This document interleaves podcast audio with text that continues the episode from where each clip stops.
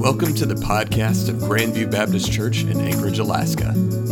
This episode contains Randy's farewell sermon from March 27th.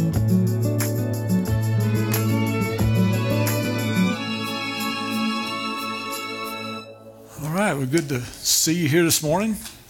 Randy and Robin Covington, our state exec and better half, are here today.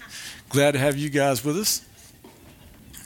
Uh, so sometimes a lot of pastors have what they call a last sermon file. They keep in it everything that they wanted to say, but for some reason didn't have the courage to say. Maybe it was people they wanted to tell off. Maybe it was controversial issues that they want to take a stand on, but they're afraid of the pushback or the fallout from that. Uh, those type of things. Uh, but I have no last sermon file because controversial issues, I've expressed those. Is this through the Word of God, how, how those were need to be addressed? And, and I don't have a grudge against anybody here. And I hope that if I've offended you, you forgive me and not hold a grudge against me. Uh, so, what I do want to say is just uh, grateful for all the past expressions of appreciation that many of you have shown. Uh, so often, after I preach, somebody will come up, maybe that day or weeks later, and say, What you said last Sunday, it really changed my life. It, it made a difference in my life. And, and they'll tell me how. And I'll think to myself, usually, that's not what that sermon was about. I don't know how you applied that to your problem. But what happened is there was just a maybe a short portion or maybe a portion of scripture that penetrated their heart because that's the power of the Word of God. There are also times when I've been preaching and I look out, and they're not very often, but you know, I don't know, maybe once a year or something like that, or maybe less. I look out and and I could tell you guys are just not following. I'm doing a terrible job, I guess, because you're not engaged in that. And I think this is not going well. I have lost it. I'm not, I'm not expressing myself very well or something, but there's just no that communication going on. But invariably, someone will come up and say, You don't know how that sermon made a difference in my life. And I think to myself, I really don't know how that sermon made a difference in your life. Uh, but anyway, I also like to give you some uh, appreciation for your your present uh, shows of, uh, of love and, and, and value to me. Uh, I do know this if I'm getting sick of hearing about me, you're probably getting sick of hearing about me. But anyway, this day, to sum it up, probably best is to say that we're sad, but we're not unhappy. We're excited about what God has in the future, uh, but we're sad about leaving family. Uh, so, that's kind of where we're at. So, since I don't have a last sermon file, uh, what I'm going to do today is kind of share with you just some things to leave you with and some things to, uh, to help guide you in the next step in your new pasture that comes. All right? So, first of all, what I would like for you to know and think about when you think about me and think about some things I preached is the one thing that I emphasize every year. I made it I, on purpose. I decided every year I'm going to focus on this at least some. And I'm going to try and instill it in your hearts. And that was this the church is the body of Christ. The way you treat the church is. Okay, some of you got it. That's why we do this every year, right? to get you down. So the church is the body of Christ. The way you treat the church is the way you treat Christ. Ephesians 1 22 and 23. He subjected everything under his feet and appointed him as head over everything for the church, which is his body, the fullness of the one who fills, fills all things in every way. Colossians 1. Now I rejoice in my sufferings for you, and I am completing in my flesh what is lacking in Christ's afflictions for his body, that is the church. 1 Corinthians 12. Now you are the body of Christ and individual members of it. Look, you remember when Paul was on his road to Damascus? And that bright light just shone on him and threw him off his horse, and that voice from heaven, Jesus speaks to him and says, Saul, Saul, why are you persecuting me? Yeah. He didn't say the church, he said me. Scripture's clear. The church is the body of Christ, and the way you treat the church is the way you treat Christ. So when you come across people, or you might be tempted to become one yourself that says, Oh, I'm a good Christian. I love God. I just not too into the church. I just don't want to go to organized religion to a church. You're deceiving yourself, or that person you're talking to is deceived because you can't separate Christ and his body. That's the bride and the bridegroom. There is no difference between the way you're treating the church and the way you treat Christ. In Revelation, uh, John gets that vision of Jesus, and what's Jesus doing? He's among the lampstands, which that tells us is his churches. He's all about the church. So there's a guy named Joe who was flying, and he flew a lot of times for his job, and so he's very used to it. But this particular flight, he notices the stewardesses are, or the flight crew, the whole flight crew is very engaged, very on top of things. I mean, it's such a big difference to him that he grabs one of them and says, Man, I know y'all are so enthusiastic. You're, you're so excited about what you're doing today. It's just never seen anything like this before. And she says, Oh, you can thank the lady in 12B for that because she's in charge of all the flight crews for this airlines. The idea is this when the person in charge is around, that should affect your behavior. So the question is would people looking at you for the last 30 minutes while we're worshiping, would they get the idea that you believe Jesus is in the house? That this is his body? Were you singing? Or were you playing with your phone? Would he get that idea from you? Here's another thing I want you to consider. Suppose in town they're building a building and they're, they're, they're using bricks for the exterior and they're about yay high with the bricks. And there's a pile of bricks down here that they're using to build that brick wall with. And you get the idea, I think I need a couple of bricks to decorate around my house. I'm going to go and just grab, they'll never miss them. I'll just go grab a couple of bricks and use that to put around the walkway in my house or something like that. Now, when you go there to get those bricks, are you going to go to the ones that are mortared together on the wall, or are you going to get the ones that are loose but not connected? See, Satan does the same thing. Whenever he goes after somebody, he goes after those who aren't connected. There's easy targets. It's real easy to get the ones who aren't connected. Some of you, if you remember history a few centuries ago, they used to teach that the, the sun revolved around the earth. And then everybody was shocked when Copernicus came along and he proved that actually the earth revolves around the sun.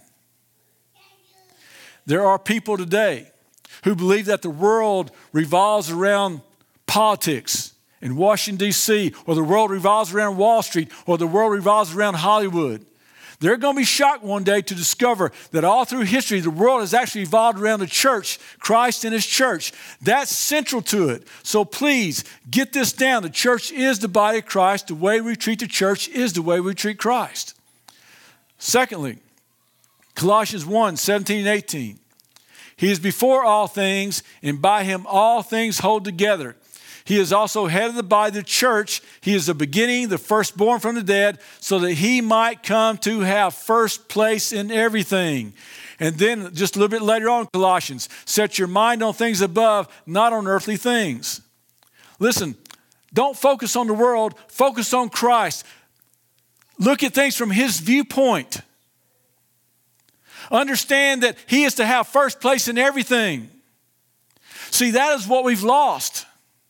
We want to make Christ one of the things that we focus on during the week. We want to make him one of the many priorities in our life, not the priority, not the one who's above everything. That's why we need revival so bad in our Christian culture, because we've lost sight of that. And listen, when you're in a place where you have lost sight that Christ is to be central, you can't pursue that and pursue other things. You can't have different agendas going on in your life. If you're going to make Christ first place in everything, guess what? If you're away from that, you want to come back to that, you have to make him first place in everything. Let me put it a different way. You first got to get the log out of your own eye before you can help others, before you can have an influence in the world. You find yourself getting angry at the world, You find yourself throwing out anger and insults on social media. You've lost sight of the fact that you're pushing away the very people that God wants to reach. Christ is no longer first place in everything.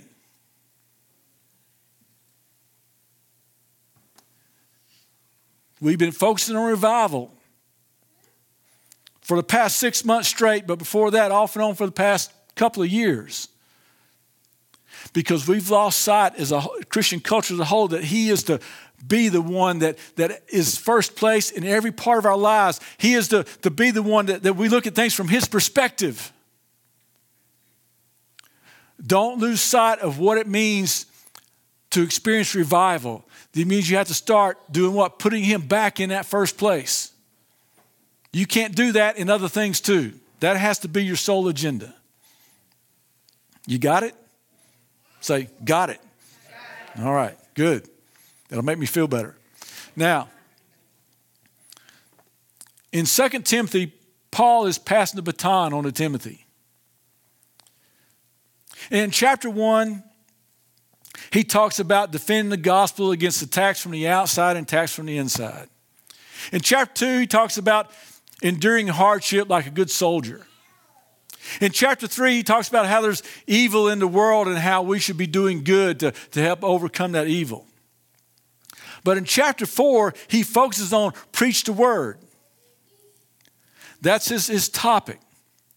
And so, what I want to do now is I want to, to guide you not only into what you should be looking for, but what you should be praying for when it comes to your next pastor. Because Paul's giving this advice, he's passing baton on to Timothy. And so, as I pass this baton on to whoever it may be, you know, this is what I want you to understand is involved. This is what you should begin praying for. Okay, so let's go through this. 2 Timothy 4 For the time will come when people will not tolerate sound doctrine, but according to their own desires will multiply teachers for themselves because they have an itch to hear what they want to hear. They will turn away from hearing the truth and will turn aside the myths.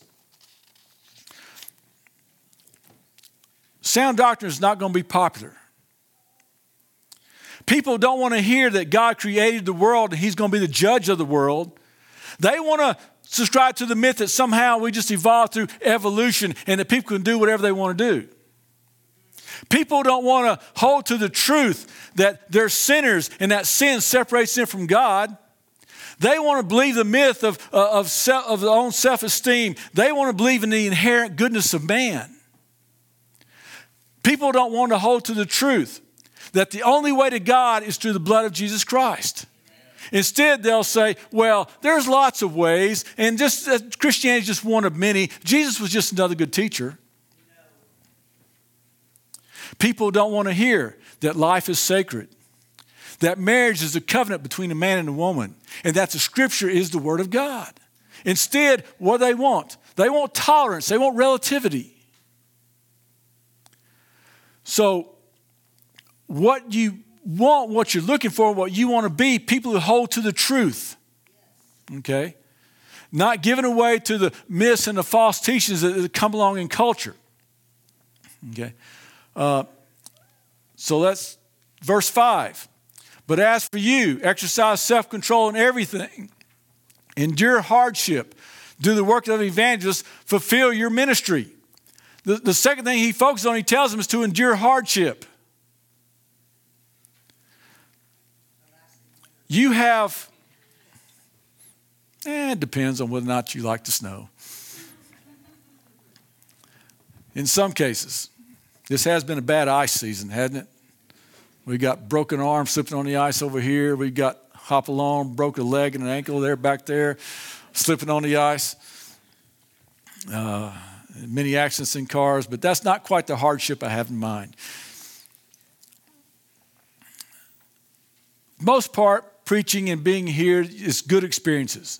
But occasionally, there's going to be those times when I got to have that difficult conversation. Maybe there's an affair going on, or maybe there's some kind of immorality or, or just some different behavior going on. Those are the days that, that I wake up knowing I got to have those conversations. Those days I wish I was still putting in glass somewhere else. But those things have to happen. Sometimes ministry is hard. And you want a minister who's going to be able to endure those hardships. The second thing he said that we just read is do the work of an evangelist. See, a lot of people today, they want to subscribe to the just be a good person syndrome. The idea that, man, talking about Christ can be hard because it's awkward at work, and then there's a lot of baggage that comes with that because people may ask you things you don't know the answer to, and they may come and attack you, and you don't know any defense for it. So, a lot of people just subscribe to the be a good person plan. They're this sincere, secretive disciple. Don Whitney, he's a professor at seminary uh, Southern Seminary, he talks about a guy who never really attended church, but then he goes to church one Sunday. He becomes a Christian, makes a commitment. The next day at work, people ask him, How was your weekend? He's just telling everybody. I went to church. I made a commitment to become a Christ follower. And he tells people about his, his faith in Christ. And he gets all around the office. Then the boss calls him in. And he's thinking, you know, what's the boss going to say? You shouldn't talk about this in the workplace. But the boss calls him in, he congratulates him. He says, Well, I've been praying for you for years. I'm so glad for your decision to become a Christ follower. And the new believer says, What? You're a Christian? You're the reason I almost didn't become a Christian. And you think that he's going to say, it's because you're such a terrible boss, because you're so cruel. You take advantage of people. You don't really care about us at all. But he says this He says, No, you're the best person I know. You're the best boss I ever had. You actually love people.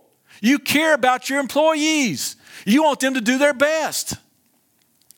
I wanted to be like you. And I thought, if you can be a good person like that without Christ, why do I need Christ? You see, sometimes that be a good person plan, sometimes that can lead people to ask questions, but sometimes it can push people away. And I'm not saying go to your work tomorrow and, and get fired because you're, you're, you're just basically annoying all the people in your workplace. And I'm not saying that you should force feed people your testimony, but you should be looking for opportunities opportunities to witness, opportunities to speak up. And when they come, don't be afraid to say Christ. Don't be say what Jesus has done for you. Now, the next thing he says, what we just read in that list, is fulfill your ministry. This is where we're going to take some time. Because those other three things, sure, that's for ministers, but that could be for anybody. But when he's talking about Timothy fulfilling his ministry, he's talking about him being the pastor of a church. So, back, I think it was three weeks ago, two or three weeks ago, Al calls me up, says, slipped on ice, broke my leg, my ankle, foot. Can you teach for me Sunday? I said, sure. What passage? Because we go through chapters every time. I said, what's the passage? He goes, 1 Thessalonians 2. I've got notes. Do you want them? No, I'm good. I can handle that. You see, back in seminary, I'm in my second year of Greek, and I can't remember if it was a third or fourth semester, but anyway, uh, my Greek professor, what he did to teach us Greek is to go through the book of First Thessalonians. My final exam, I walk into it in that class, and he's going through every verse in First Thessalonians. And he's picking a word or a phrase, and he wants us to do the Greek thing with that, whatever he's asking us to do in the Greek. Finals are supposed to last just two hours. After two hours, nobody's moved in the class. Nobody's gotten nobody's come near finishing. Then you have an hour between the end of that, t- that final and your next final. Well, that hour goes by, now, me and a few other people say, Look, can I go and tell my next professor we're going to be late? Because now we're over three hours. I'll never forget that final. Because he just asked for so much, every verse in 1 Thessalonians. Needless to say, going through that class and that final, I knew 1 Thessalonians in the Greek about as well as I did the English. Now, suffice to say, I haven't gone over that in years, so I can't say it anymore. But let me tell you about 1 Thessalonians because it made an impression on me, having to, although first it wasn't a good impression, taking that final, but it did make an impression on me. In 1 Thessalonians 2, let me give you a little bit of background. There are a lot of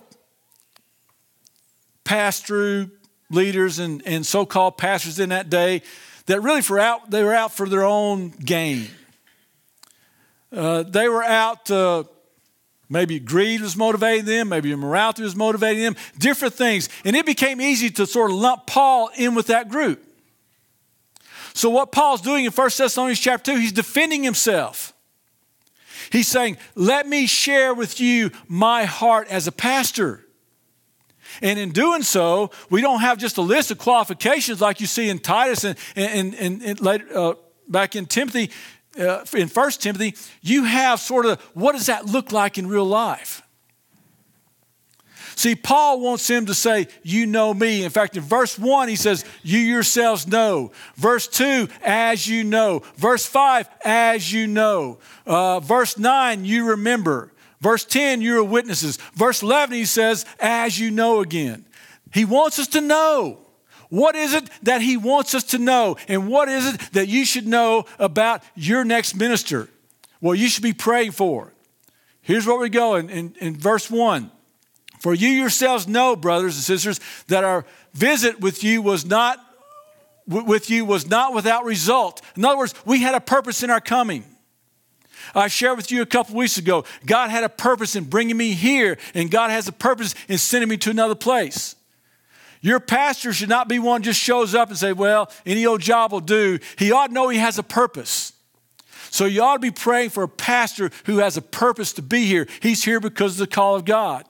Verse 2 on the contrary, after we had previously suffered and were treated outrageously in Philippi, as you know, we were emboldened by our God to speak the gospel of God to you in spite of great opposition. So he has great confidence in God's word.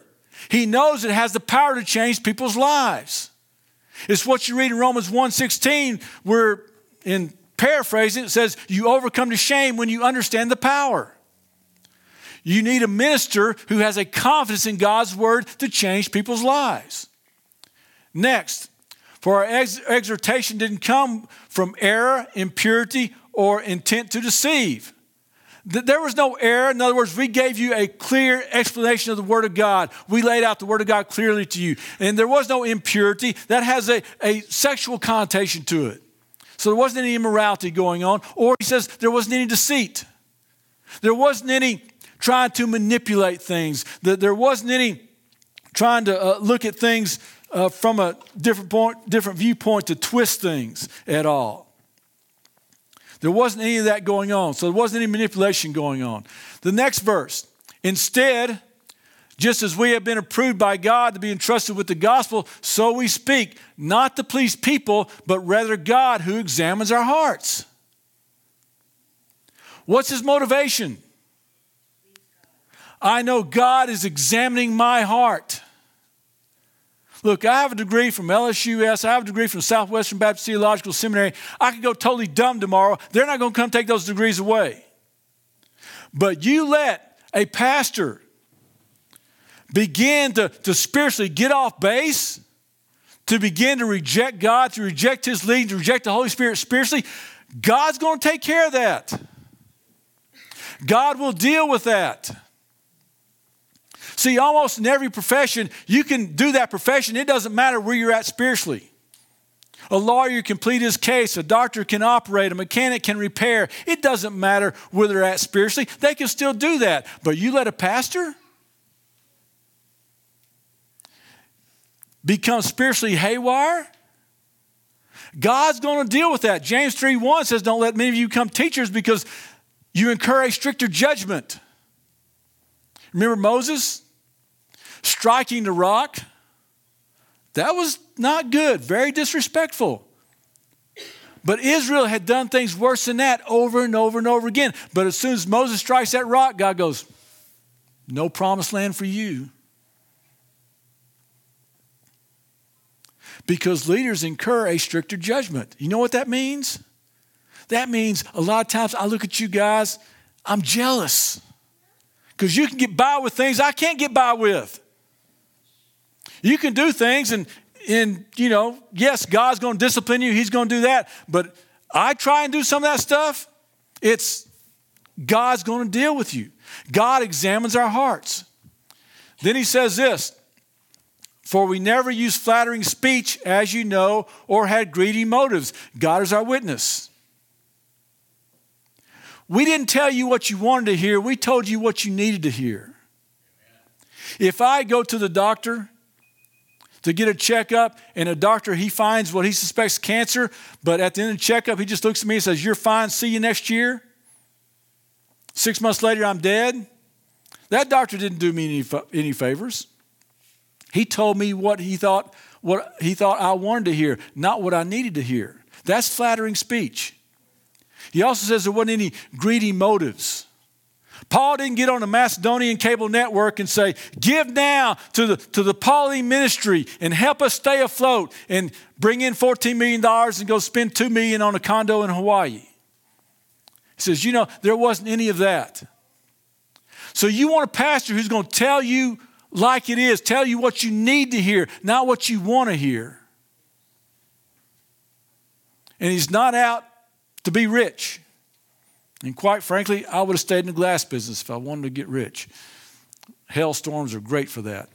And they have a lot of them in Texas.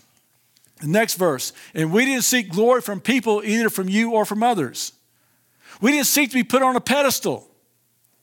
See, some pastors, they want to, to sort of be on that pedestal. They want to, for people to look at them and go, oh, man, just, just speak and, and we'll obey.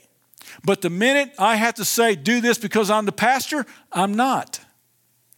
See, we're called to submit to the leaders, but that's a willing submission. It's like in Ephesians where it says, Wives, submit to your husbands. Husbands will use that to browbeat their wives. No, no, no. That's written to wives, not the husbands. They have to choose to do that. So a pastor's, uh, you don't want your pastor to look to, to being put on a pedestal so that, you know, his, his, whatever his, whims are, that's what you try and satisfy. And then the next verse although we could have been a burden as Christ's apostles, instead we were gentle among you as a nurse nurtures his own her own children. We care so much for you that we were pleased to share with you not only the gospel of God but also our own lives because you have become dear to us. For you remember our labor and hardship, brothers and sisters, working night and day so that we would not burden any of you. We preached God's gospel to you. So we were among you like night and day, like a mother and her children. Now, suppose I was go go down to the nursery and see all those little kids down there and the babies and, and all that's down there in the nursery and say, look, you guys, all you do is whine cry, want your diaper changed, want your nose wiped. You got three weeks either shape up or ship out. But mothers, they do that stuff.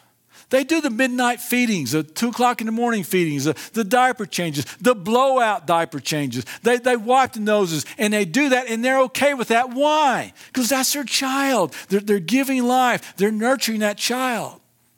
And that's what Paul is saying. He says, I was among you like a mother. Sometimes it was like wiping noses, sometimes it was like changing diapers. But I was among you like a mother and her child. Why? Because you were so dear to us. See, you want a pastor who looks at you and goes, Whoa, that's my family, that's my, that's my children. But not only was, was Paul like a mother, he was also like a father. You are witnesses, and so is God, of how devoutly, righteously, and blamelessly we conduct ourselves with you believers. As you know, like a father with his own children, we encourage, comforted, and implored each one of you to live worthy of God who calls you into his own kingdom and glory. So sometimes he was like a father. Sometimes he's encouraging them. this is the way to live in the Christian life. Sometimes he was comforting them. Hang in there. I know it's tough. Keep going. Sometimes he was imploring them. You can do this. I know you can do this. So you need to be praying for a pastor who's among you like a mother and like a father.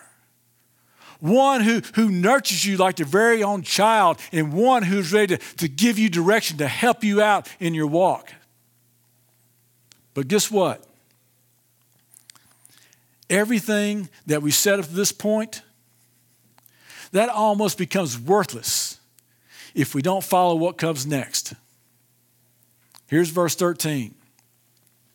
This is why we constantly thank God, because when you received the word of God that you heard from us, you welcomed it not as human message, but as it is truly, as it truly is the word of God, which also works effectively in you who believe. See, all that greed Paul avoided, all that impurity he didn't have any part of, all that nurturing like a mother and, and being like a father, all that error he refused to, to teach, all that uh, flattering speech he avoided, he told them what they needed to hear, all that even have a purpose in his coming, all that would have been nothing if that hadn't been true. If they had accepted what he said as the Word of God. See, they, they said, This is the Word of God. We're going to allow it to penetrate our hearts and change our lives. What you want and what you need to understand when you have a pastor is you want him to give you the Word of God. Not just anything will do, but this is what God has given him to tell you. When the pastor speaks, he's giving you the Word of God. Now, I know that sounds arrogant. I've sat where you sat, and I've heard pastors say that before. The one I remember is when uh, in Shreveport, and he said, Come back next week, and I have a Word of God to give you. I thought, that's kind of arrogant. But then, hey, I expect the very same thing from you. If you're serving, if you're teaching, if you're, if you're doing administrative stuff, if you're changing diapers, if you're doing that, what I want you to do is do that way that the Holy Spirit flows through you. I expect you to use your gifts to do all those things as a result of the Holy Spirit flowing through your life, just like it should the pastor. So when you see this, that the pastor's up here giving you the word of God, that's not, oh, you know, but you're just a man. No, this is God going through the shepherd to give to the sheep what they need to hear. That's what you want your other pastor to do, don't you? Don't you want him to give you the word of God? That's what the pastor is to do.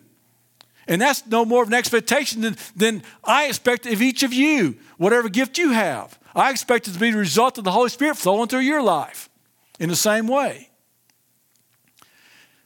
1 Thessalonians 5 12 and 13. Now we ask you, brothers and sisters, to give recognition to those who labor among you and lead you in the Lord and admonish you, and to regard them very highly in love because of their work. Be at peace among yourselves. So, what does, let's go back and let's read this one more time because we're going to go through this section by section real quick. Now we ask you, brothers and sisters, to give recognition to those who labor among you and lead you in the Lord and admonish you, and to regard them very highly in love because of their work. Be at peace among yourselves. There's some expectations here that the shepherd has of the sheep. Number one is this to appreciate or recognition in other words, let them know they're valued. Sheep should let the shepherd know we value you. Secondly, regard them highly. Literally means uh, uh, hold or, or, above all else. Okay, the, to, I mean they, they are highly esteemed, but but it's a but it's it's a and now, see, now I'm forgetting the Greek. It's a big exag. It's to the point of exaggeration. Why do you do this? Why do you hold them in high esteem above all else? Because they have such a good personality? No, he says because of their work. And then the third thing for sheep to do to their shepherd is to be at peace with one another. Because nothing can tear apart a shepherd's heart more than disunity. But also in this, we see responsibility of shepherd to the sheep. The first one is labor among you. In other words, you're to work hard. A shepherd is to work hard. Work hard at what? Preaching and teaching. He goes on and says, also to admonish you. The idea is to give instruction. See, the one trait that a pastor is to have above all else is to be able to preach and teach. 1 Timothy 3 2, an overseer, therefore, must be above reproach, the husband of one wife, self controlled, sensible, respectable, hospitable, and able to teach. 1 Timothy 5 17, the elders who are good leaders are to be considered worthy of double honor, especially those who work hard at preaching and teaching.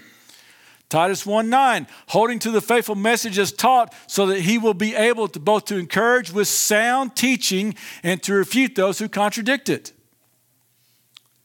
See, the thing you need to respect and you need to start you need to expect and start praying for in your next pastor is somebody, man, he works hard at preaching and teaching.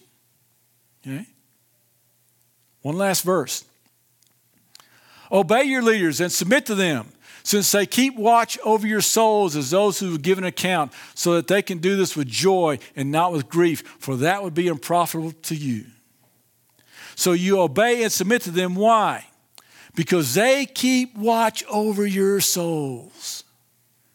They're concerned about not just the now, but about eternity and your souls, what, that's, what that, your soul's going to look like in the coming of Christ Jesus.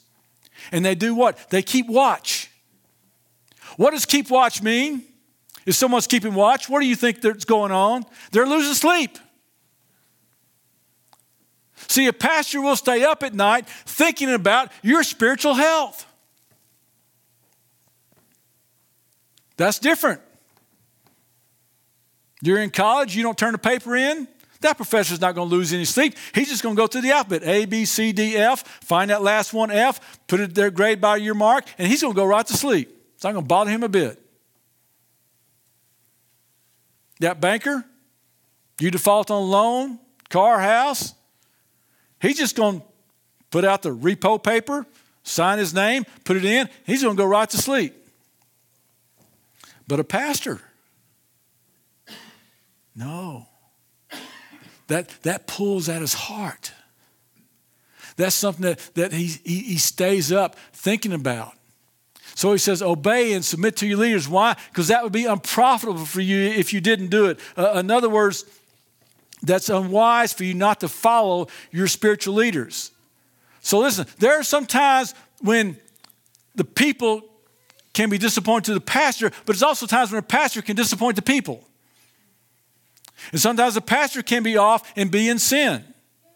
And if that's the case, Scripture lays out how to deal with that very specifically because people are always trying to keep things worked up. So there's a specific way to deal with that. So, as I finish up, let me tell you today how to get rid of your next pastor. All right? See, I knew this would excite you. How do you get rid of your next pastor? When he gets up to preach, you focus, you listen, you let him know how his words have changed your life. And you know what? In just a couple of months, he'll preach himself to death and he'll be gone because that, that, that's, that's got him so excited. And so he just go, oh, I got to prepare for next time. I got to prepare, I got to prepare. And he's going to wind up preaching himself to death. How about this one? You want to get rid of your pastor? Then you get involved in ministry. You start serving. You start teaching. You start getting involved. Don't let there be things that your pastor does because nobody else will. No, you come along and you say, I want to do that. I want to be the person who does that. And what's going to happen then? I'll tell you what, he's going to be so overwhelmed with delight, he's going to have a heart attack. Amen. All right. Third way to get rid of your next pastor get down on your knees. You pray for him. You pray that, that God's Spirit will be upon him and God will use him. And then some other church will come along and take him off your hands and he'll be gone. Yeah. So, finishing up, there's never been a time when I felt like my job was in jeopardy. There's never been a time when I felt like I didn't have the support of the leaders of the church. There's never been a time where, where I or my family just resented being in ministry. Maybe once, but not more than once. Back when I was in college, I was part of a guys group. We met at 6:30 every Tuesday morning to have our little group time Bible study together. And I still remember as we're going through that in this little book that we were going through, it said, What are your goals in life? Name your goals in life. And I thought about that. I did just whip something. I thought about that. I said, My first one was to get married, my second was to own my own business, and my third was to be a good Bible teacher. Well, I got married, had my own business, and every day I get to come and study the Bible. And you guys pay me to do that. Wow. You can't ask for anything better than that. So, while leaving here will be sad, we're not unhappy. We've been blessed. And we look forward to what God has for the future. Yes, it's sad leaving family, but oh, what God has not only for us, but what God has for you. If, if you will begin praying for your next pastor, if you don't just say, oh, we'll leave that up to the search committee, we'll just let them do their job, but you begin praying for that. If your leaders, your deacons, your staff, in the meantime, they become a people who, who, who are engaged and, and you look up to your deacons as your leaders in this interim time and, and you, you treat them like you would a pastor as, as leaders in this church and you, you encourage them, you pray for them. And as you begin praying that God, this is what we want of our next pastor, we want him to have a purpose in being here. We don't want him given any error or, or impurity or deceit. We, we're not going to put him on a pedestal. We're, we're not going to want to hear flattering speech, and we want him to stay away from greed. And we expect to hear from him the Word of God and we're going to esteem him. We're going to give honor to him. We're going to appreciate him. We're going to recognize him. And we are going to do our part in ministry. You do those things. You start praying now for those things, okay?